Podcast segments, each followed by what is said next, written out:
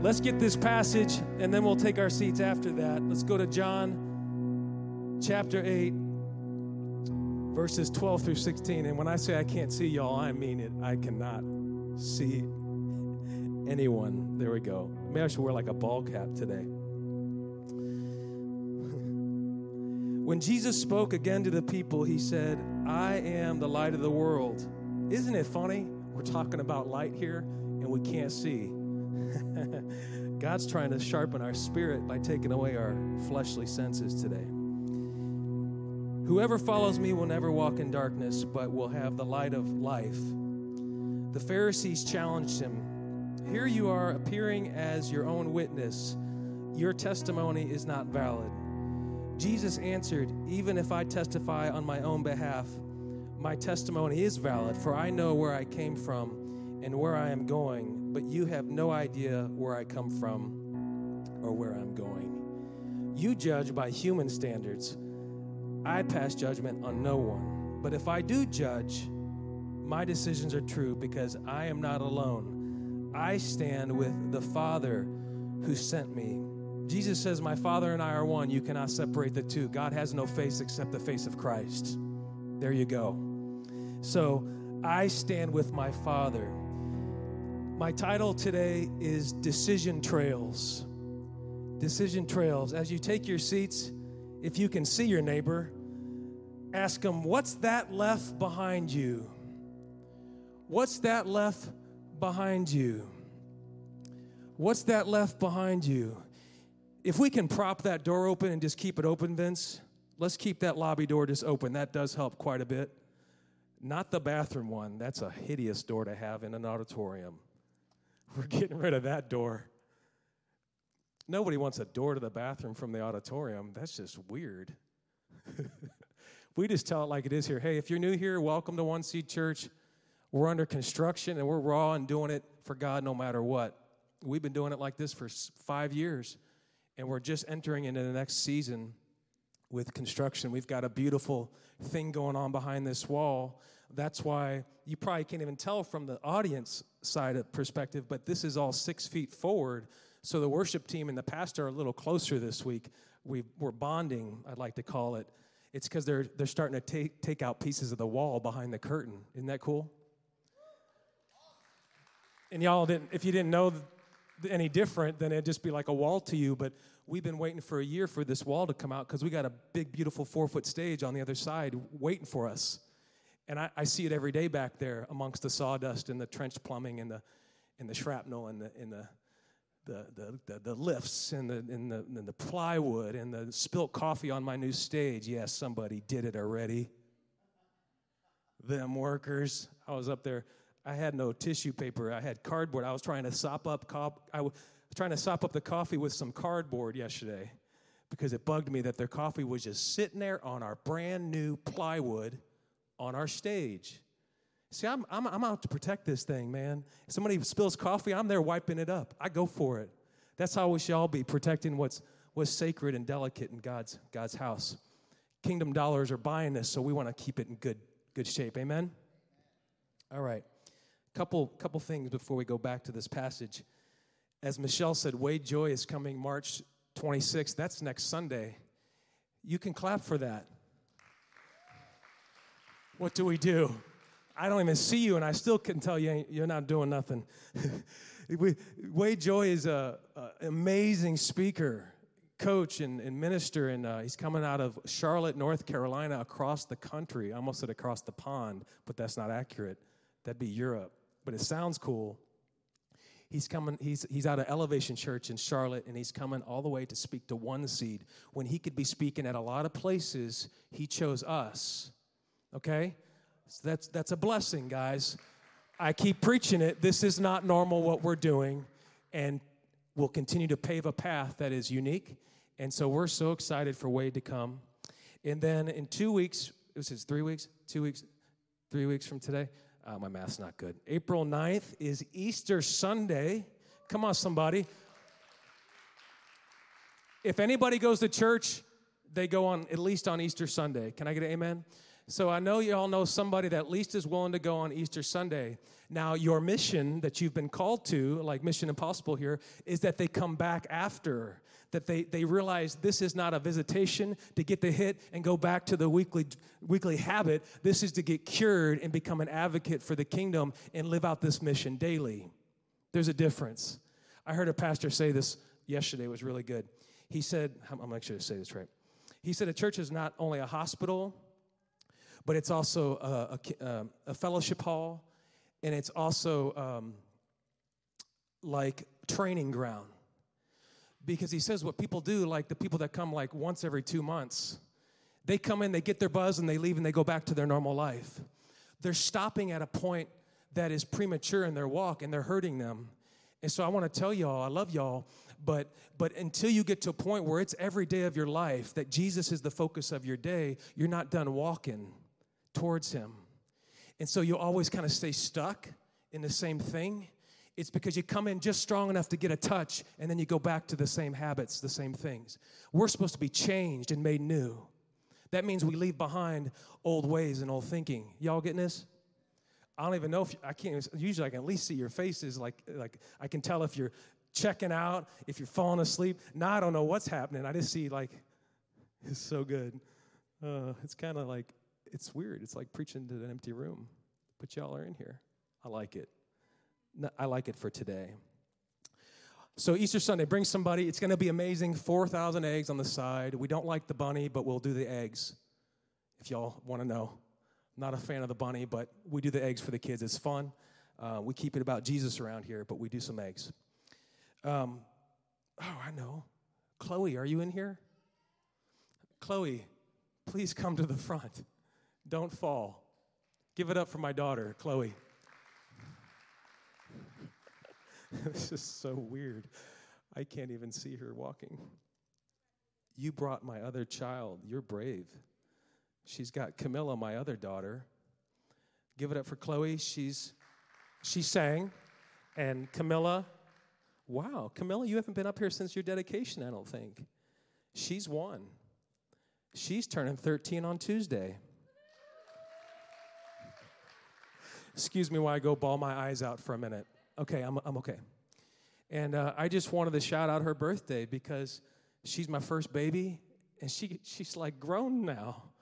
And um, she just does a lot for this church. She's leading worship with Nolani and the team, and, and man, she gets me together at home, and I just see her maturing into such an amazing young woman. And I'm not just saying that because I'm her dad. She just really is an amazing kid. And I'm just so blessed to call you my daughter. And so we want to sing you happy birthday. And um, I, t- I said I'd quit offering this, but I'm going to offer it to you and bring it out of the bag. Do you want old school or new school?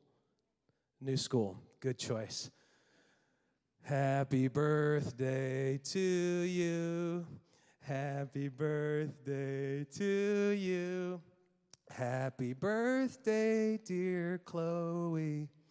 Happy birthday to you. All right, one more round. Okay, you may go, do not crash with my child. I tell my child all the time, don't drop my child. That's my other baby she's carrying. Okay. So, we were reading this passage in John, which is my favorite gospel. And the Gospel of John emphasizes the deity that was in Christ. That's why when you're reading John, you often hear about like Jesus talking about how him and the father are one and and i will come for you and i will i will not leave you parent i will not leave you parentless he says in john 14 and he tells nicodemus about being born again in chapter 3 and it, in, the, in the first chapter says and the word was made flesh and dwelt among us and we knew him not and beheld his glory the only begotten of the father and we hung him on a tree and killed him because we we were political is what what it says. But they're saying god came. John is all about showing god was christ and you can't separate the two. And each gospel has a different context like that. The, the, the book of Matthew was to the, the Jews announcing that the Messiah had come. And so if you read the, the, the book of Matthew, there's a lot of Jewish cultural things in there that if you weren't like a Jewish farmer and things like that, it wouldn't make sense to you, but it made sense to them. The book of Mark was about the authority of Christ, it's the shortest gospel. The book of Luke was about the humanity of Christ, that he felt and feels and, and suffered just like we do, anything we can imagine. And then the book of John, the disciple whom Jesus loved, the one that stood at the cross, when, when Jesus says, uh, uh, Mother, your son, son, your son, your mother, when he was dying, he elected John to take his place as the son of Mary and, and Mary to be his, his mother. And it was just so intimately amazing to see John referred this way. Jake, we talked about this. It's so amazing because John is the writer and he's referring to the disciple whom Jesus loved. And then the very last verse of John, he says, You know, if, if, if I wrote down everything that Jesus did, the world couldn't contain all the books. Like, isn't that just a really cool first person thing to say? To say, I was there. Like, you can't, you don't really get that perspective when we read until we kind of bring it into light that they were really there and walked with Jesus side by side. But this passage is, is talking about Jesus and the Father being one in the light of the world, and he's, he's referring the Holy Spirit, and he's, he's touching on a lot of points here. And the, the main point is that he knows where he's going and he knows where he came from, and he says the flesh doesn't. And so I was really focused on this idea of decision trails. It's really just a perspective change on looking at paths in hindsight. And I was thinking about these two dogs I used to have. I'm allergic, by the way, but I had two huskies. Really smart move. Purebred, blue eyed, pretty, full, fluffy huskies that shed everywhere. And we kept them outside because I was allergic. This is before we had kids. And when it would snow, you probably have, and some of y'all have a puppy or a cat or something or a chihuahua. When it snows and you let them out, you see their little footprints, right? And you know it's your dog. And then what do you also know when something else got in your yard, right? Like a deer, or God forbid, a geese. Those are the most arrogant species on the planet. Who likes geese? Said no one ever. You know by the prints they're leaving, or, or my dogs, they were really good at digging. And I had a what's called electric fence and they would make just a mud mess of my backyard. Any grass that turned green, they would make sure to end that quickly by digging and there would be paw prints everywhere. And if you tried to follow the, the path, it was just like spaghetti. It was you could tell they were running in crazy. They'd run in this figure eight pattern in the yard, and they'd burn the grass up through this pattern that they'd run, and eventually it became a mud pit. And then it just looked like a, a dog fight or something. There was just prints everywhere. But one thing I know is that I recognized their prints that they were leaving. And so it sounds really silly, but when you think about that every decision you make is leaving a trail behind you like footprints, it really makes you think about how you decide things differently. Because we're taught to think about our decisions for self. We even preach purpose, you know, find your path. It's all about us finding the thing that's ahead of us. But what about the thing that's coming behind us from each step we're taking? We don't really think of it like that. So I don't know if it was just God convicting me or God getting my attention to speak this word, but months ago, I started looking at the trail behind the decisions I've made and also thinking about the trail that will be produced by the decisions I'm going to make.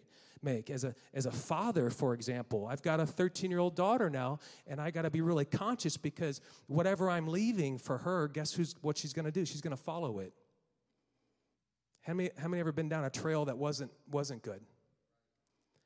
And usually I'll, I'll get all like, come on, somebody, are you awake? Well, I can't tell if you're raising your hand, so it's good. Everybody's participating today. It's great.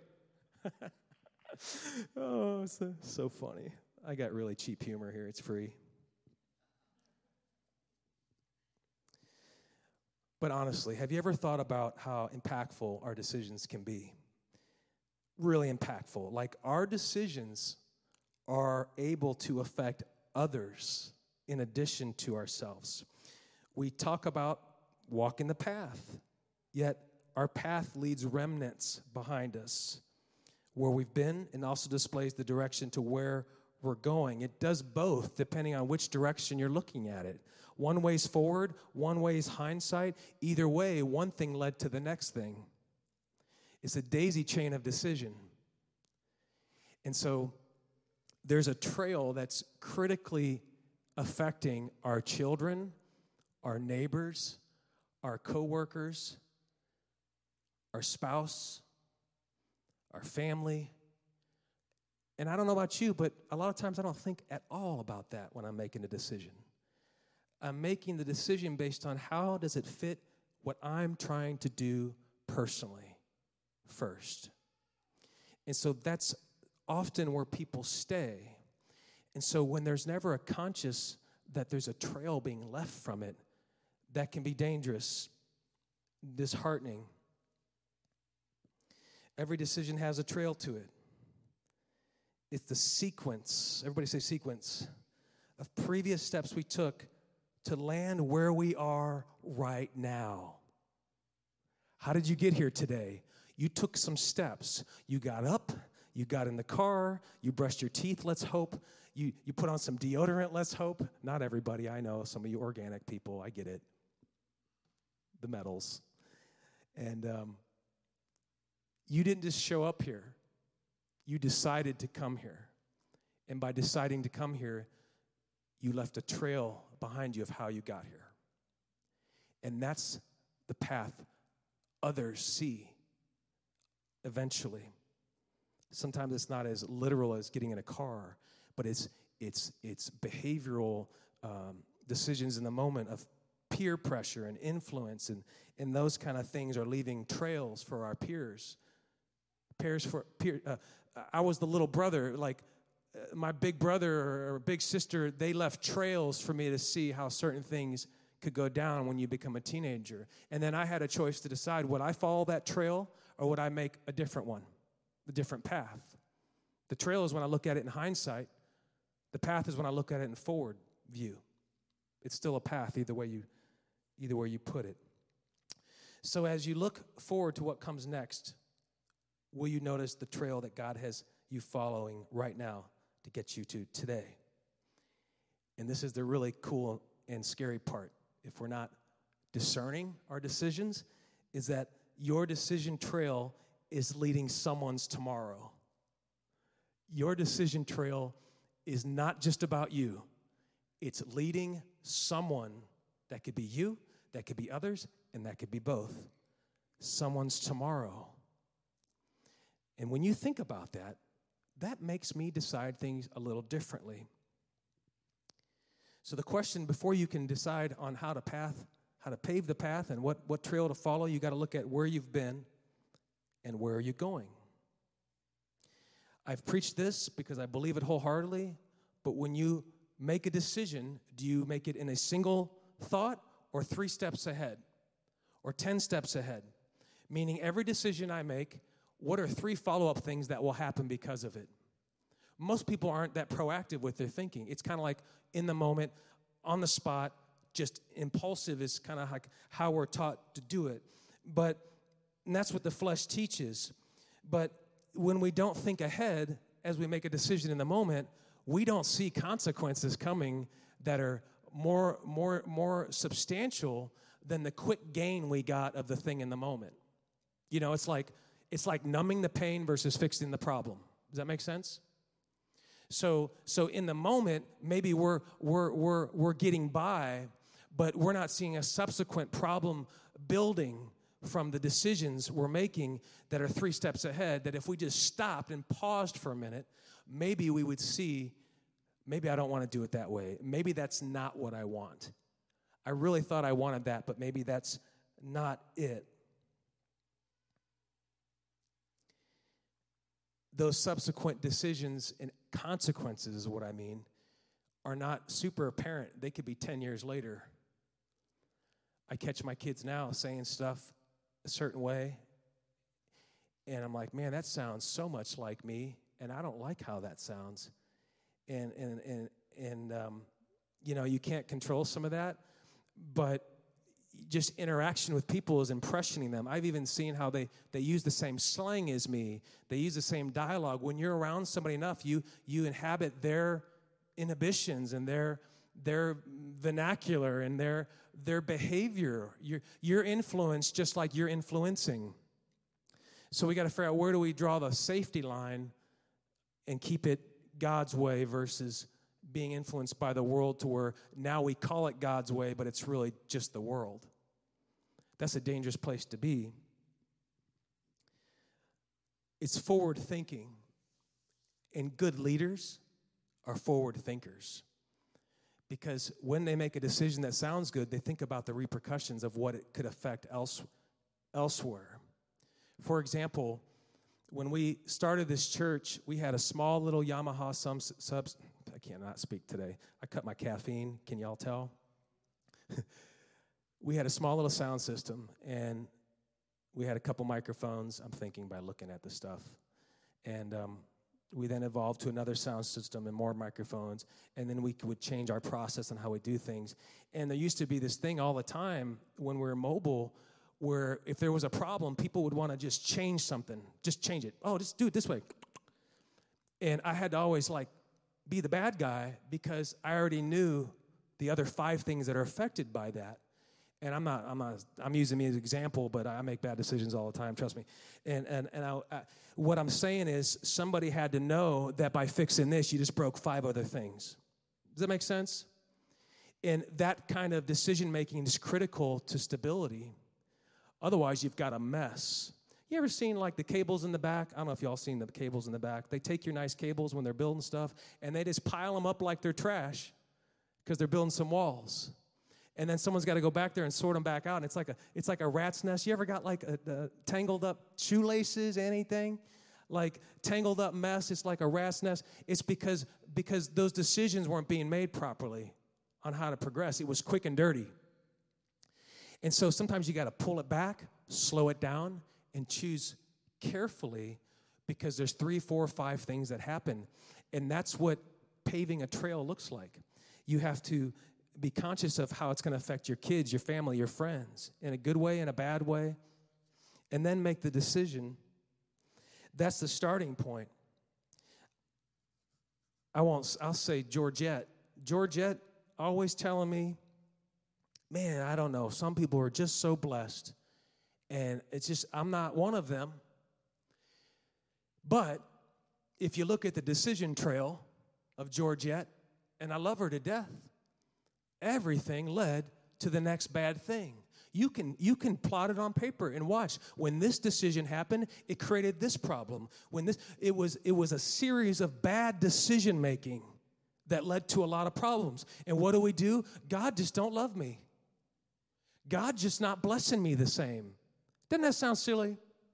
God gave us a brain for a reason. And what I'm saying there is we need God's influence, and we're going to get to that here. But He gave us discernment, and that's why we need the Holy Spirit, because we can't discern the things of God without God in us. And He gave us the ability to make wise decisions. And if we don't make wise decisions and we just run by the seat of our pants, everything just goes haywire. And then we think we're cursed or the devil's out for us. And I hate to break it to you, but sometimes you're just making bad decisions. It's that simple. I'm not saying every time, but a lot of the time, the problem could be fixed if you trace back the trail. And it's, it's hard to watch because this can go on for 30 years. And guess what? The longer the trail gets, the harder it is to create a new path because people like their trails and don't want to let go of them. you getting this? You got to be prepared for what's coming. And when you don't think ahead, you're not a forward thinking, forward thinker, surprises mess you up. When you're used to forward thinking, nothing surprises you. Nothing catches you off guard because you thought it through and knew the, the, the risk and the reward and the in between, and you knew how to evaluate to keep your distance, like, like they do in fighting. They're evaluating risk by distance. Your decision trail is leading someone's tomorrow. And this is the good news is that your past does not determine your future, so quit blaming it. Your decisions do. You know what made the past a mess? Decisions. Not always. There's circumstances here. I'm not, I'm not being mean here. I'm saying there's circumstances we can't control the past, but we can decide on the future and how to change the path. Some things are just out of our hands and will always be. We can't control sickness always, and we can't control um, accidents and, and things, but we can control our decisions. And so when we keep saying God wasn't there for me and my past is just too messed up to do anything for God today, God said that's a great reason, I think, for you to make a new path. And when your past gets bad enough, guess what people do? They make a new path. Because it's got to get bad enough for them to be hungry enough for a real change. I'll never forget my brother telling me when he had his first kid. And um, I'll just say, he didn't have the greatest teen years by choices, and he would admit this.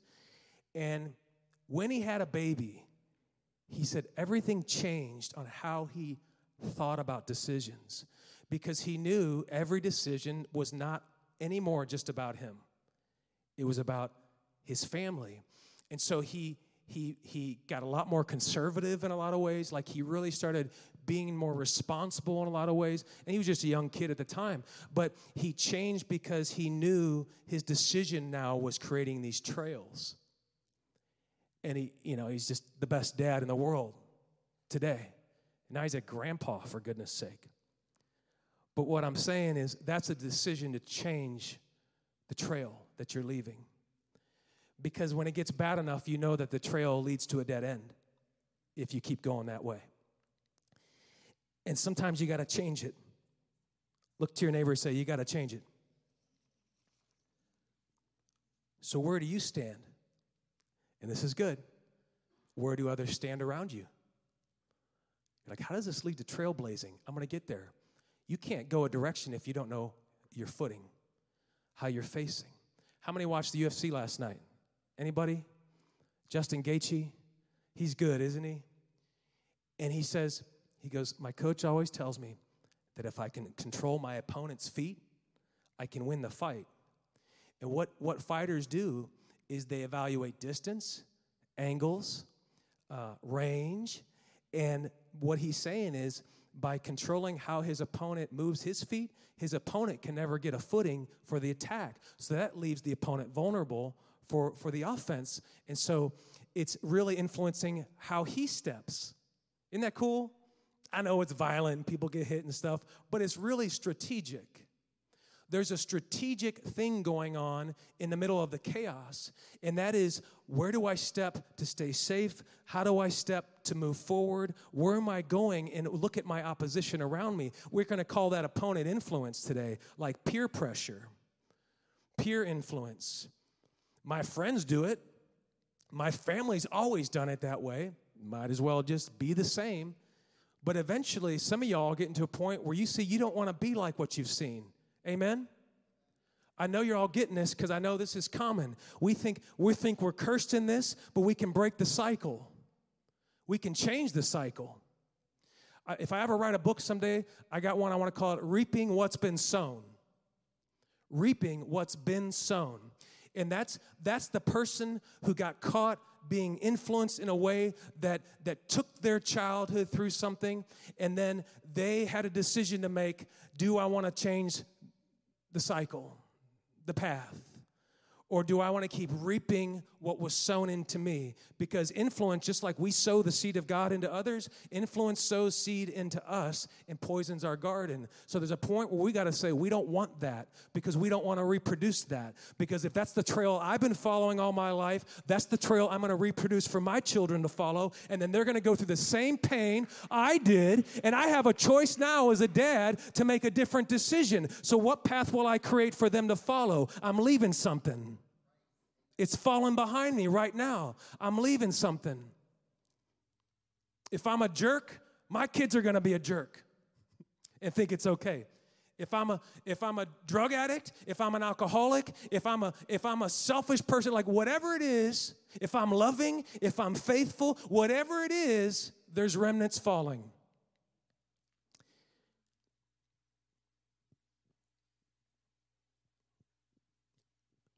Your decision trail is leading someone's tomorrow. That stance affects the pivot. Fighters never go straight in, that's how they get knocked out. It's about the footing, to change the angle, to change the direction.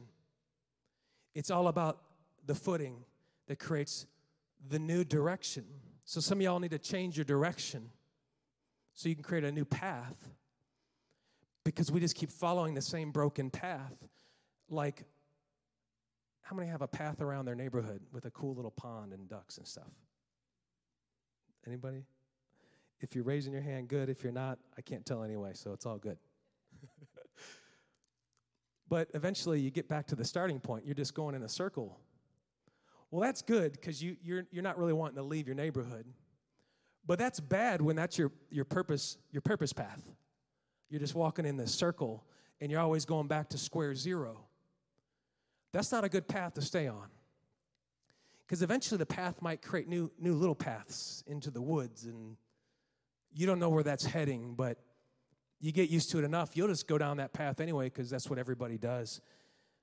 But God wants someone today to create their own path that leads others to Him in a different way, in, in a positive way. And you got to have a crossroads for that decision. Remember, it's about decision making, and it creates decision trails. That crossroads must happen. Um, Eric Clapton, crossroads. You got to hit the crossroads and decide which direction you want to go. And if you never get to a place desperate enough that the crossroads is important to you, then you haven't felt the impact yet of what the trail is doing possibly to you and your family and your future. You Got to have a crossroads. This is really good. I want you to get this. The trail is not only followed, but it's being left. When you're out of the picture, guess what's not? Your trail. You left a trail for someone else to follow, and you're not even there anymore you're leaving a trail. I think about really, really depressing thoughts like when my kids are old and I'm not here anymore and they have kids and, and I know the reality of life and, and I think about how will they be like a grandparent you know, and my, she's turning she's turning 13. I'm already thinking about like when she's a grandparent, weird weird stuff like that. Is anybody else weird like me? Gets weird thoughts like that? Mike, amen, brother. And um, at that point, those are trails I left. So I'm trying to be more conscious now of the trails I'm building because whatever I'm building, I'm leaving. You getting this? Now you're thinking about that decision this week differently. Like, I'll go party with them. I'll go do this. I'll just cut them off in traffic. I'll just give them the curse word vocabulary that I've known since childhood all in 30 seconds in the car. Like I don't I don't care. I don't care cuz I don't care. I'm mad. I don't care. How many ever seen somebody? I don't care in the moment, you know? There's I don't care. Start caring. Because you're hurting you more than you're hurting them. And guess what? Especially like when we lose our cool and get all mad at people and stuff, it don't even bother them half the time. But what does it do to you? It wrecks your day. Why would we allow the enemy to trick us into thinking acting a fool in impulsive situations is going to make us feel better? It only makes you feel depressed and down, and then you think your life's no good because you feel depressed. It's because of decisions we're making in the moment. That's why when we're put on the spot under pressure, the instinct is to go more impulsive than even when there's time. And when there's no time, that's when you stop and pause anyway, and you just wait if you have to wait. Don't respond right away. Wait five minutes. That text didn't feel right, don't respond right away. Wait five minutes. The email didn't feel right, I gotta tell them right now. No, you don't. Wait five minutes. There's a trail. Maybe the trail is for the person that persecutes you to follow. Maybe you're making a trail for them to change because they don't even know they need it because they're giving you a hard time for being in church. They're giving you a hard time for coming to one Seed church with all these signs and what kind of Christian church would, would promote Jesus like that? That's a joke. You know how much hate we've got for having 125 signs in St. Charles County? I mean, we're going to have 200 soon, so we're going easy right now. You think I'm playing? We want to promote God that gets attention. We want to create new trails in people's mind to the church, literally. No, I'm just kidding, but we want to do it God's way, and we have to take a stance and start plowing a path. And here's, here's the hope in this you're not alone. You have another decision. The decision is do you want God in your life, in you, filling you with His Spirit, so you can act as an authorized agent on behalf of Him, like Christ said? Remember, Jesus said here, I know where I came from and where I'm going. There's only one way to know, and that's by the Spirit that was in Him. When God gives you the Spirit, that's the only Spirit of God there is. God is Spirit. It's just not complicated. When He gives you the Spirit, it is imputed into you. That means by His righteousness, you are, you are now bonded to Him.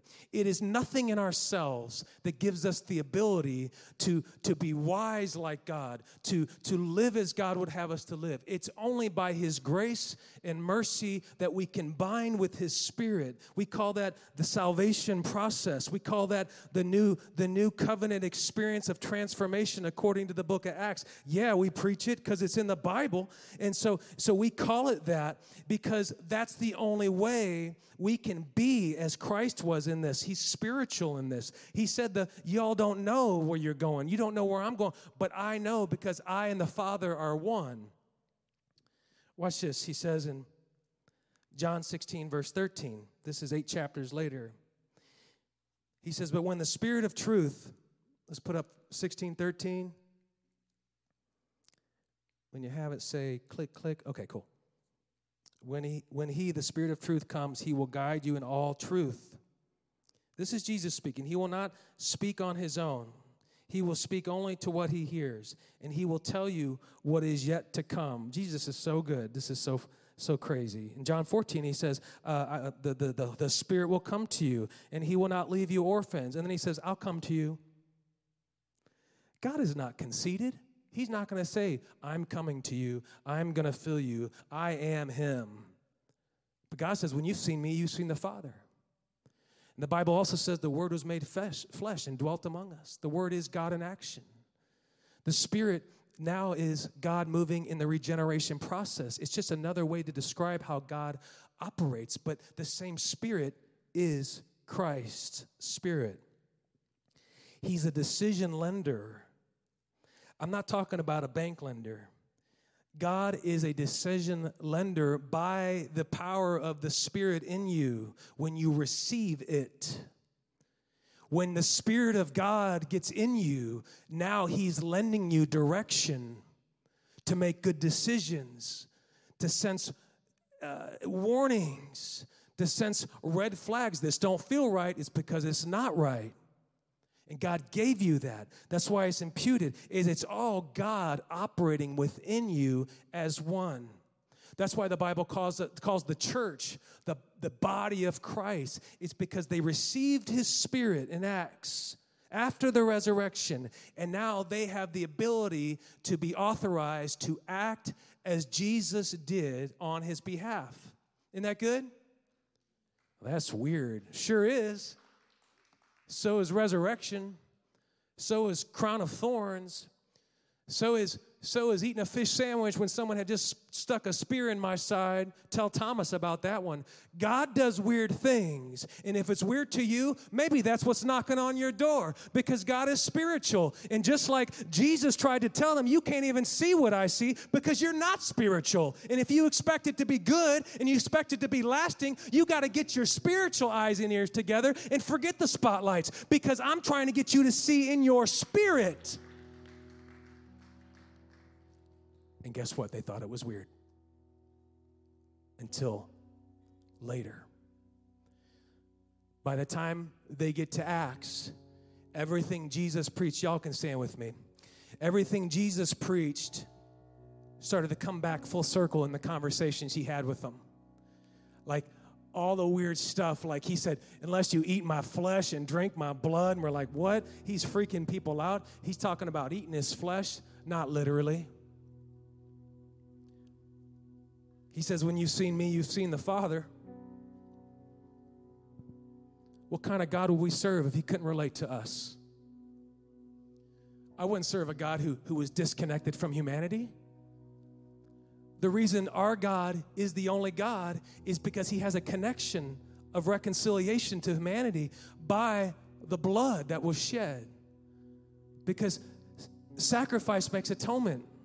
That's why we have all this lead up through what we call the Old Testament. Because when Jesus came, it was prophetic that in, for God to redeem, there had to be sacrifice. And so we take that sacrifice, and then He says, I'm going to give you a gift. I'm going to give you a gift of my spirit if you want it. It's a decision. And when you get this gift inside of you, I'm going to live in you for the rest of eternity. Eternity. There's no expiration like my 30 day car wash I forgot to use this week. Who knew they expired? God says, This doesn't expire. And now that I'm in you, I can lead you and I can lend you the right direction. I can warn you. I can give you I can give you goosebumps when it's good and I can give you give, give you stomach stomach rumbles when it's bad. I can give you infirmities that you didn't know what you're dealing with, but but my spirit makes intercession for you to lead and guide you. That's how he guides us into the right path, which creates the right trail. You getting this? You got to have the Spirit. You're not His without the Spirit, the Bible says. I'm not making it up. We can be offended. We can say we're just full of grace. Grace is a doorway, and faith walks through it. Grace is the doorway. God said, I didn't have to put a door here for you, but I chose to. Now it's up to you to decide if you're going to walk through it. And if you do, there's a good chance the trail you pave, your kids will walk through that door. That's why we do it. That's why this church exists. I love y'all, but I created it for my babies first because I got scared what I saw. And I didn't want to put on a show no more in church. I wanted to be kingdom driven, going out and getting people saved into the kingdom of heaven. And I didn't want my kids to be grandparents and going, What is this God thing? What kind of trail did my daddy leave? Nothing, I don't know. So we're to keep passing along just like my dad trailed to me and my mother trailed to me. Now I got to trail to them because eventually they're to trail it to someone else. And that's motivating. And that's how God designed it. Your path will take you somewhere you thought you could never get to, but He must be in you. And He wants to be in you. I want to get you to pray about something in your off time in the upcoming weeks. When this Easter comes, I want you to think about why He had to die. It's so He could be in you after. He could never give up the Spirit and give it to you until He gave it up on the cross first. He had to release it so it could come back into the church. God wants you to be part of that church. That is the Christian church according to the Bible. Someone told me the other day, this really upset me. They said there was something online and it was actually a, a, a compliment and it, it, it, it, freaked me out a little bit. He says, uh, he didn't know he was talking to me on this email. Uh, sometimes I'll respond to a, a, church email that's just from our general mailbox. And he says, um, Yeah, what drew me to your church is your pastor preaches the Bible, and that's rare these days. I'm serious. The pastor preaches the Bible, and that's rare these days. What are we living in? That's disgusting. Doesn't that make you sick? That makes me sick. People are being deceived. There's wolves in sheep's clothing. If we throw out the text, we throw out God. We can do it with love and grace, and we will, and we do. But for that to stick out about One Seed Church, that scared me a little bit. But you know what it did? It got me excited said, God's doing something then. God's showing a separation that the world is craving, and that's the path we are building. The difference, the distinct, unique thing that is different. I want to close with a little story about my Camilla. She was the one year old who came up today. And you know how they say, like, the firstborn always, like, they're the, they get tested, they're the test bed how to do it with the rest of the kids. Like they suffer because you, you made the mistakes on them, and then you, well, I mean, I'm not saying that, but, but like, you know, I see how fast it goes, and I can't rewind it. And just like that, my 13 year old was a one year old. I mean, just like that. The same thing, grabbing the pants, starting to pull up. Now they're standing, they're starting to talk in baby tongues. I don't know what they're saying, but God does. And I guess she has an infirmity. And uh, Camilla is now where my Chloe was, but she's my fifth baby and the last. And so I see the window. And so if I'm not conscious of what I'm building in my house, let alone church, what am I building in my house? Look at your neighbor say, What are you building inside the walls of your home? What are you exposing inside your home? What are you what are you seeing inside your home that maybe is affecting your kids? Like I'll watch some stuff, think they don't notice, and now they're noticing because they're bigger. And so Camilla this morning was uh, we got these two chairs, they're recliners, and they're kind of close, and they form like this little teepee that only like a one-year-old could squeeze through. And her new thing is to crawl through there and like sit and like just it's like a little fort. And she she now grabs the coasters like Chloe used to grab the coasters, and we have the coaster sets, and she'll stack them, and she'll carry the coasters around, and then she's got a bobo, and then one of these little like rice things that you eat. They call it food, and and she'll be sitting in there. So this morning she's sitting in there, and I'm sitting on the fireplace waiting to come to church, and the TV's behind me, and I see this between the chairs, and I just see her body, and she's playing with the coasters, and then I see her look up, and then she's just taking a glance at Peppa Pig on the TV, She's just glad, just making sure she's still going. You know, she's sorting the, the coasters and everything, and then she's like grabs them all together, and she conquered the coasters. And now she's just kind of kind of rolling around in the weird way she crawls. She's got a very unique Camilla Gwaltney way of moving. And then and then she comes back and she looks at the TV, and she's just going about her thing. And those are the moments that like are are where the value's at. And I want to be conscious of that. And because the, the consciousness to the detail is what's going to make me a better dad. It's going to what makes us a better husband, father, brother, friend. Is is being conscious of those details just sitting around you. Because I don't know about you, I can just kind of gloss right through it. It's like it can be all business if I needed to be, and I don't remember a thing if I if I don't make a conscious effort to to look. And so that's going to affect the trail. Maybe maybe I'm not going to make the trail so steep up a hill maybe I'm not going to make it so jig jagged, uh, zigzagged. Maybe, maybe, maybe like, hey, she's one. Okay, um, what's good for her? I'm going to be more attentive to my response to things, my annoyance to things, my verbalizing things in front of others because that influences them. And then they start sounding like you. So those are just some examples that that sound really silly maybe to some of you, but man, if, if we start practicing the Word of God in our house, the world is easy. Your biggest battles will come in your home. Your biggest battles won't come in the church on Sunday morning. They'll come in the car ride, they'll come in your home, they'll come with your family. And so when we learn to navigate those waters, we become a really strong soldier for God's kingdom. And I can preach to that. Every head bowed, every eye closed, if you might lift a hand with me and you've never done that, I, I challenge you to, to try it today as a sign of surrender. And when we physically express to God, something happens at the heart. And so we surrender, God. We really want to make these paths straight towards you, God. Help us think forward by paying attention to what we're leaving that every decision matters. And then even the ones we don't think matter, they matter.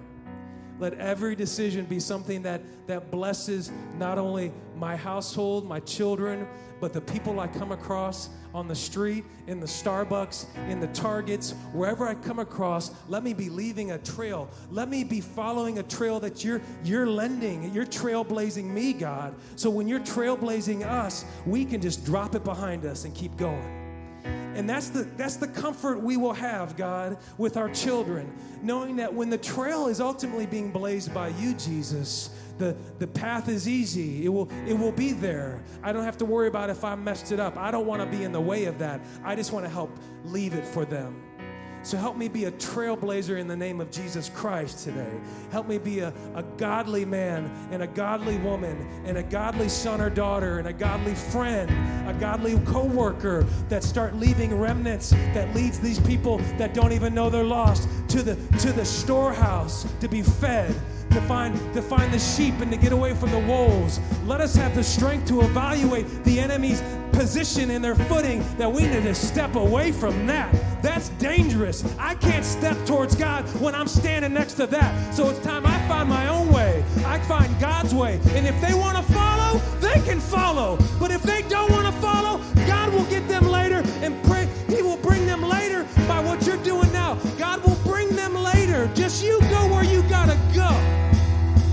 for that now, God. And that the house of God can say, in Jesus' name, amen.